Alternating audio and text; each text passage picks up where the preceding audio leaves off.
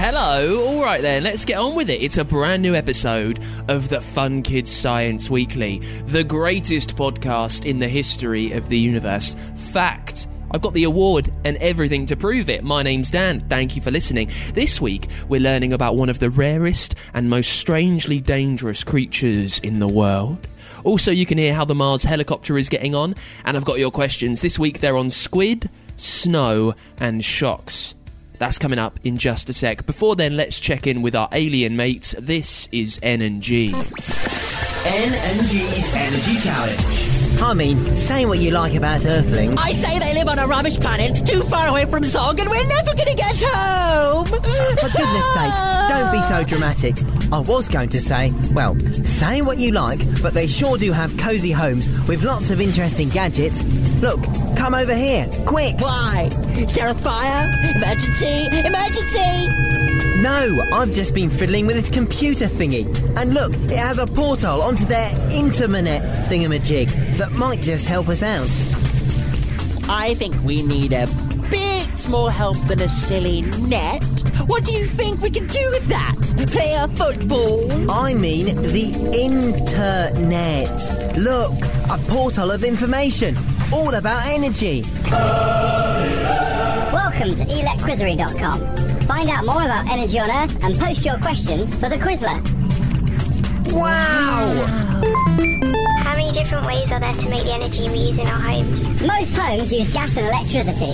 Gas comes from fossil fuels under the ground. Electricity can be made from a wide variety of fuels, including gas, but also nuclear and renewable sources such as solar and wind power. These renewable varieties can be kinder to the environment than those that are made from fossil fuels. Yes, uh, all very well having all those types of energy, but none of them are good enough to get us home. Rubbish. And did you know, even rubbish can be used as a fuel to make the electricity to power and heat our homes? It's called biofuel. Well, I don't see why they need so many different types. Look, like she said, even in these funny little homes, they use two different types gas and electricity. Why have both? That's just greedy. Well, it's because different gadgets and thingamajogs use different types. Like the washing machine and the toasty burner. You mean the washing machine and the toaster. They both use electricity. And the cozy wells and the splashy tub. You mean heating and hot water? They're often run on gas. Homes don't have to have both types, but most do according to this website. Gosh, there's so many questions for the Quizler. Let's take a look. Lisa, look! Hmm, look at all the questions. Where does the electricity go when there's a power cut? What's the biggest lightning bolt on record? How much electricity does the world use every day? I have a hunch that this is going to give us the answer to get back to Zog. Hey! Maybe this planet isn't so rubbish after all. Watch out! Looks like we're gonna fuse, G! Here it comes! Whoopee! I love a bit of fusion! Here it comes! Woohoo! N and G's Energy Challenge with support from National Grid. Find out more online at funkidslive.com slash energy. It's question time on the show. The most easy, the most amazing, my favourite part of the show. It's so simple. You send over your science questions to me, leave them as a review over on Apple Podcasts. Find us on there. Uh, drop it in the little comment box at the bottom. I'll see your question, I'll do the digging, and we'll get it sorted. This one is from Finley, who wants to know how do giant squid see in the pitch black? Right at the bottom of the ocean where almost no light can get anywhere near it. It's so dark. Now, squid have light organs, little things called photophores, and they use them like headlights on a car. They're near their eyes and they shine a tiny little bit of light out there to help it see in the dark. Now, that's how the squid cope deep down, but fish can see deep in the ocean because they've evolved brilliant eyes. These eyes are highly sensitive and they can see tiny bits of colour, little specks of light. They can see that way better than we can. Uh, creatures that are deep down there in the ocean, we need to do more digging about these things because they are uh, just mind blowing. Thank you for the question, Finley. This one is from Critical Maths, uh, who wants to know how come water is clear but snow is white? I'd never thought about that really before. It's true, isn't it? Rain is clear, pretty much see through, sometimes a little bit murky grey, but mostly see through. But snow is white. It's because when water freezes and becomes ice, it forms hard ice crystals. Now, when light, which is how we see everything, when that light hits the crystals, it bounces off, it reflects, and we get the whole spectrum of colour. Now, when you see every colour and put them together, you get white. You get a white light, which is why when the light hits the ice, you see white snow. Thank you very much, Critical Maths. Uh, and lastly, today, Mercy and Minnow want to know why don't birds get an electric shock when they sit on power lines? It's because electric current, electricity, it takes the shortest possible journey to uh, get back to Earth, to complete its trip, to make the surface. That's what it does. Now, if you think of a power line, the electricity that's running down those lines, it gets to the ground eventually. Now, it doesn't electrocute the bird because it's an added bit of the journey. It will take it a little bit longer travelling through the bird that is perched there would make the journey go much slower. Uh, it would slow it down, and it's just quicker to not bother at all. Now, if that bird was connected to the earth another way, if it had a, one really long leg or something, I don't know how that would work, but if it was, uh, then it would get electrocuted because the electric current would find a quicker path through the bird of getting back to Earth. Uh, it's amazing stuff. Thank you very much, Mercy and Minnow, for the questions. If you've got something that you want answered, you need to leave it as a review for me over on Apple Podcasts. Now, we're looking at the future of the world this week, and with us now is Dale Vince. He's the owner of the green energy company Ecotricity, also the owner of uh, Forest Green Rovers, who are in League Two. Dale, thank you for being there. Yeah, great pleasure to be here. Now, um, the idea of saving the planet, it's all over the place at the moment. Uh, but you've been doing this for quite a while now. What was the moment that made you realize, hang on, I need to sit up, something needs to be done? Well, when I was a kid, actually, I was probably about 11 years old, and I was uh, going home from school and looking at the cars on the road and thinking there's quite a lot of them and they all hold a lot of fuel. And I wondered where it came from and when it was going to run out. And nobody was talking about that. And it bothered me because I knew it had to run out. Everything runs out. Um, so that was my first thought. And then I carried that with me into later life. And it was probably 30 years ago that I um, dropped back in from a life living on the road, living in buses and trucks and things like that, drop back in and try to build a big windmill to tackle the climate crisis. Now, before the big windmill, though, when you were still I guess, young enough to be doing like little projects where you're not building massive windmills on hills and stuff like that. Uh, what kind of small things were you doing, maybe at home, maybe when you were on the buses, uh, that, that were just helping you become self sufficient and self sustainable? I guess living on the road, it would have been using a little windmill. I had one on the roof of my trailer. I had some old train batteries that I got from a scrapyard. And it was towards the end of my 10 years living on the road that I moved from candle power to light my evenings to uh, electric lights powered by the wind. Uh, and then you find yourself in charge of owning uh, Forest Green Rovers. I'll lay my cards on the table, Dale. I'm a Wycombe Wanderers fan who are in the Championship. So, uh, but I, I, I, um, I, have lived near, uh, lived in Cheltenham for a little bit, so I kind of know the area very well. Um, so I love Forest Green. I love everything about them. And what's the first thing you do when you you come in to to to save the football club, pretty much?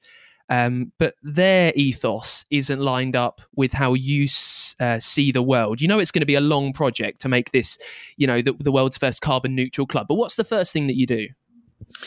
Um, I took red meat off the menu as the first thing that I actually did and and I kind of didn't go into it with any kind of plan. I just rescued the club and then just bumped into the fact on day one that there was an awful lot going on at the club that didn't sit with my principles. But the first thing I bumped into almost literally was a beef lasagna being fed to our players. And I said to the chef and the coach at the time, you know, we just have to stop this. And that's what we did. Now, people listening might not really know the difference between how I guess beef and red meat and and other animal pr- uh, products how that affects our health compared to stuff that is made through plants. Can you just talk us through that? How a vegan diet can affect our uh, our health and maybe actually make us better on the pitch? Yeah, I mean there there are two main aspects. I think. I mean, firstly, there's the environment. Beef is uh, you know one of the biggest drivers of the climate crisis. Animal agriculture itself, farming animals for food, is like second biggest cause of of the climate crisis. So there's an inherent problem in that food choice. But as you say, it's also better for us not to eat animals. Uh, you know, animal products are linked to all kinds of human diseases. That's become apparent in the last 20 years, probably. And in our particular case in football, what we find is that a plant based diet gives our players more energy. They recover faster after a game and they have less soft tissue injuries. And this has become a common theme across all elite sports now. You'll see uh, Formula One, Lewis Hamilton is vegan. You'll see in heavyweight boxing, in tennis, in rugby, even in American football, there's a whole team of players that have gone vegan. And it's because of the benefits to human health and performance. It's not just changes on the menu that you've you've implemented uh, since you've been there. The Forest Green have risen from uh, what was the conference uh, to League Two. Now you're pushing to get to League One. Uh, how how linked do you think it is that you've got vegan players who you believe to be fitter, who are fitter than other people, um, and and how well you're doing on the pitch? Well, we've definitely seen it have an impact. When we got promoted to League Two, we did it via Wembley. We played uh, a final match um, after a long season of about 50 games, and we had no injuries in our squad at all, which is quite exceptional. Yeah. And the team we played, Tranmere, had like six or seven, and obviously it impacted the strength on the day, and we beat them 3 1 and got promoted. So that's my best example. so it starts with the plant based diet. What else have you done at the club, Dale? What other projects have you uh, taken on at Forest Green that has made you, as I say, the first carbon neutral football club? There's a range of things, but what I would say to your listeners is that really there are only three topic or three areas to think about. It's energy, transport, and food. It's how we power ourselves, it's how we travel, and it's what we eat. So at the club, we've got solar panels on the roof of our stadium, so we make our own electricity. That's zero carbon. Uh, we have electric charging points for cars and we have electric vehicles for the Kitman, for example. These are zero emission vehicles. And of course, we have a vegan uh, menu for players, staff, and for fans. And in between all of that, we've got an organic pitch. We've got a little solar powered robot lawnmower that trundles around the pitch 24 7, just does its own thing. It plugs itself in when its batteries run low, and it helps us uh, keep the grass cut without having a big impact on it, you know, from a heavy machine. It's a very small machine. So we've got a lot of uh, things. Some of them are quite fun and quirky. Um, but the big three things are energy, transport, and food. And you're building a, a timber stadium. Yeah, it's going to be all made of wood. And the reason for that is we wanted the lowest carbon footprint stadium that we could have. And it turns out that 75% of the carbon footprint of any sports stadium in its entire lifetime, which could be 50 years, is baked in on day one. It's in the materials that it's made from, concrete and steel. So by not having those, by using wood, we will have the lowest carbon footprint stadium in the world since the Romans invented concrete.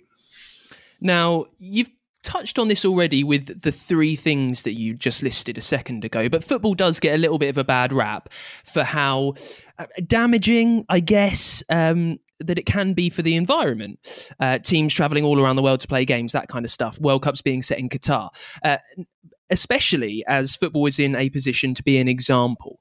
I, I, guess for you, what more needs to be done across football as a whole to, mil- to, to meet goals of being uh, sustainable and carbon neutral? I think the world of football, like the world of business and the world of other sport, just need to take responsibility for their own environment impact, focus on the big issues of energy, transport, and food. Don't worry about the things that you can't control today, like the need to fly to a foreign match or something like that, because actually electric planes are coming. 10 years from now, it'll be possible to fly across Europe in an electric plane, no problem. So don't worry about what you can't deal with today. There's plenty to get on with. Now, you're an ideas man. I think. Uh, how far down the line are you thinking in terms of ideas and projects that maybe you and Ecotricity and, and Forest Green can get involved in? I don't really know how to answer that. I just come up with ideas uh, and then we pursue them. Uh, or we see problems and we look for a different way to do things and then we pursue that. Uh, it's not about looking deeply into the future for me. Um, I guess the ultimate goal is for us to get to being zero carbon as a country uh, to give an awful lot of our land back to nature, which we can do if we stop eating animals. 50% of our whole country we can give back to wildlife. I would love to see that happen for our transport to be electric, for our air to be clean, and our energy to come from wind and sun. I mean, that would be a great world to be in. And, and I don't know when that will happen, but that's what I pursue. Um, you mentioned zero carbon. Then we, we've spoken around it. Can you just very quickly define it for us for the, for those who maybe don't know what it actually means? Yeah, it's about cutting our carbon emissions. Uh, this is the carbon dioxide that we release into the atmosphere, and we've got to get that down to zero. Um, our government have set a target by 2050, which is 30 years from now. Uh, the science says actually we've got to do better than that, and we've got about 10 years to make drastic changes. And what's driving carbon emissions are two things the burning of fossil fuels to make energy and power vehicles, and the intensive farming of animals for food if we can stop those two things, uh, then we take the biggest step. We're almost almost there to zero carbon, um, and there'll be some things that we can't deal with that are very difficult. And for that, we can absorb carbon by rewilding, by giving land back to nature. What what strikes me as amazing, Dale, is is humans. We seem to be pretty much the only species that has to rely on uh, other forms of energy that weren't here when the world started uh, the sun and the wind and the oceans if um if if humans if we were to switch to completely green energy uh, I, I guess a question that might worry some people is is is there enough oh yeah, well, I like that question because the answer is, oh my God, yes, there is more than enough. I mean, we have enough wind energy just onshore in Britain to power the country four times over. We've probably got twice as much again offshore. We've got enough solar power to power ourselves eight times over. This is just Britain. But yeah, we could power ourselves completely many times over. And one of the wonderful things about renewable energy, the wind and the sun, is that they are available to every country in the world, where fossil fuels at the moment, they are not. They're concentrated in certain geographies. We fight wars over them. Um, you know, they're, they're increasingly rare and expensive everybody has access to the wind and the sun. So it, it could be a great democratizing thing for the world to switch to renewable energy. Uh, I've got one last question in just a sec. Very quickly, let me sneak this one in. And um, I'm going to throw you an idea. Now, you're a lot better at this than I am. So if it works, take it. I don't need credit. It's all right. I, and I think I know the answer. I think the answer is probably storage. But why can't we just line all of the motorways around the country with solar panels? Uh, well, we could. It probably isn't the best way to deploy solar. So, look, we have enough land in Britain that's not being used for food production to make enough solar energy to power the whole country eight times over. We're not short of land. Um, the motorways, they won't always be facing in the right direction, and long lines of panels won't be as efficient as grouping them in fields. And, and yes, then there's a grid connection issue, maintenance as well. I mean, who wants to go along the motorway to clean solar panels? Not me. No, no, I don't either. To be honest. All right, I'll stick that one back on the on the drawing board. Well, lastly, listen, I mean, you do big projects all around the world, um, uh, but you uh, to save the world as well. Uh, but we can't all own a football club. We don't. We don't all have that that uh, that possibility. So, what are things that we can do at home right now? I know you mentioned the three things, but you know, people listening might not have a say in who gives their, their home their energy.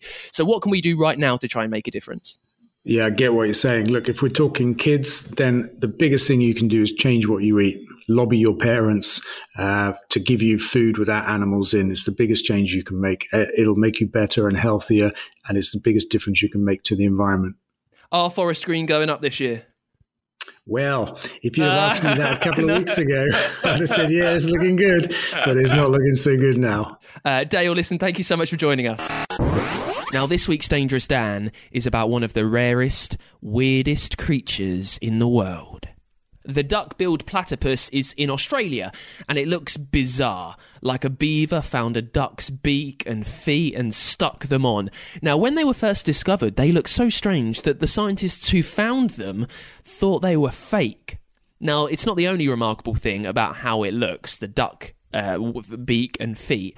Uh, it, has got ankle spurs as well, which are little things that stick out and they're venomous. Now, it's not lethal, not officially deadly, but very toxic. It's one of the few venomous mammals on the planet, and they say the pain is excruciating. If it pricks you, it can send the venom all over, causing such intense hurt right the way through your body. Now, only the males have these spurs and can be venomous. But if I were you, if I saw one, I wouldn't stop to check. I would run away before the duck-billed platypus's ankles got anywhere near me. We're looking up into the sky now, looking at the weather that's all around us as we get through spring here in the UK. Might be a completely different season where you are, which is amazing. Let's find out more with Marina Ventura. Marina Ventura's Climate Explorers. Hi there, Marina Ventura here. I love finding out about the natural world, and that includes the Earth's climate. We know that weather can change from one day to the next, but climates can change too over the time span of years, centuries, or even longer. So, I'm on a mission to fill MapApp with the latest climate information with the help of some awesome climate explorers. Come on then, let's go! Earth is very old, four and a half billion years old, in fact. It can be really hard to get your head around such a big number, especially as humans have only been around for a tiny amount of that time. That said, I bet you know a bit about how life on Earth has changed. Here's a clue. You know about dinosaurs, right? Luckily, we don't need to worry about them anymore. Well, just as types of life on Earth have changed over time, so has the global climate. Come on, let's find out what's behind those changes. You've already hit on one thing behind changes, Marina. Types of life can affect the climate. When the Earth was very young, even though there wasn't as much heat coming from the sun, the planet was very hot and gassy. And that's because there weren't any plants to absorb these gases. These gases acted a bit like a blanket and stopped the heat escaping, so air temperatures went up. As life on Earth developed, plants evolved and grew in number. As they were able to absorb gases like carbon dioxide, they helped reduce the blanket effect and cooled temperatures down, and temperatures cooled down. For the last few million years, the sun has been causing climates to change. Stars like the sun get hotter as they age, and today the Earth gets more heat from the sun than it did when life was starting to develop on our planet. And the sun itself is always changing. Giant dark spots called sunspots are always moving across its surface, causing the sun to give off slightly more energy, which makes the Earth a bit warmer. So, what else makes climates naturally change? Well, something else that comes in cycles is all to do with the Earth's orbit, the way it moves around the sun.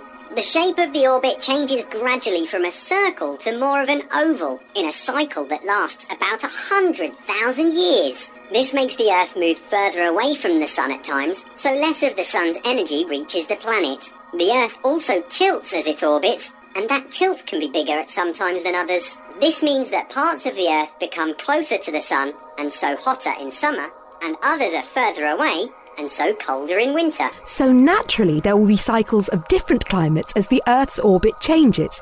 And as the energy the planet gets from the sun varies, as well as what kind of plants and animals are living. These are all reasons why the climate has naturally changed and will continue to do so. But don't forget, there are things which can affect climates which aren't related to our orbit of the sun. Remember the dinosaurs? Good point, Mappy.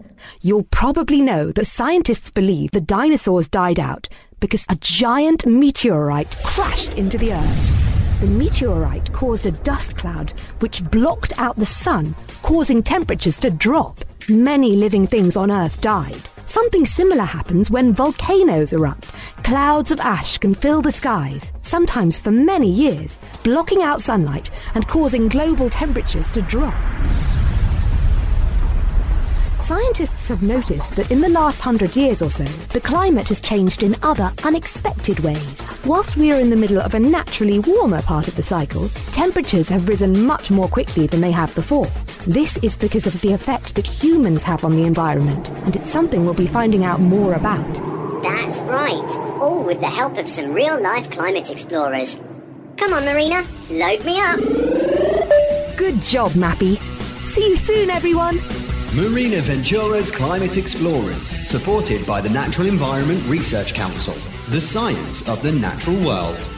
Find out more at funkidslive.com slash marina. It's time for this week's Science in the News. A small green rock that's been pulled out of the ocean could show us our future. It was found near Antarctica, and experts say that it shouldn't be there, that it should be almost 1,000 miles away. They think that it travelled there because it was part of a huge ice sheet that melted millions of years ago and it floated there. And they're going to use this rock to study what might happen if the current ice caps melt away. Uh, also, the Mars helicopter has taken a picture of the Mars rover.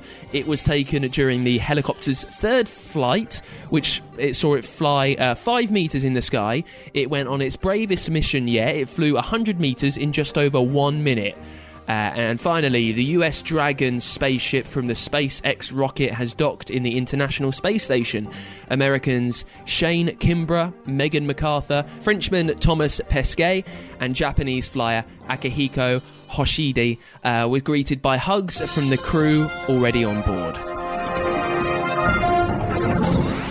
And that is it for this week's Fun Kids Science Weekly. Thank you so much for listening. If you've got something sciencey that you want answered on the show, you need to leave it as a review for me over on Apple Podcasts. Now, wherever you listen to the show, make sure you follow us on Google, uh, on Spotify, on Apple, wherever it is. Find us there every week. You can also have a listen on the free Fun Kids app and at funkidslive.com. And Fun Kids are a children's radio station from the UK. Listen to us all around the country on that DAB digital radio, on the free Fun Kids mobile app, and at funkidslive.com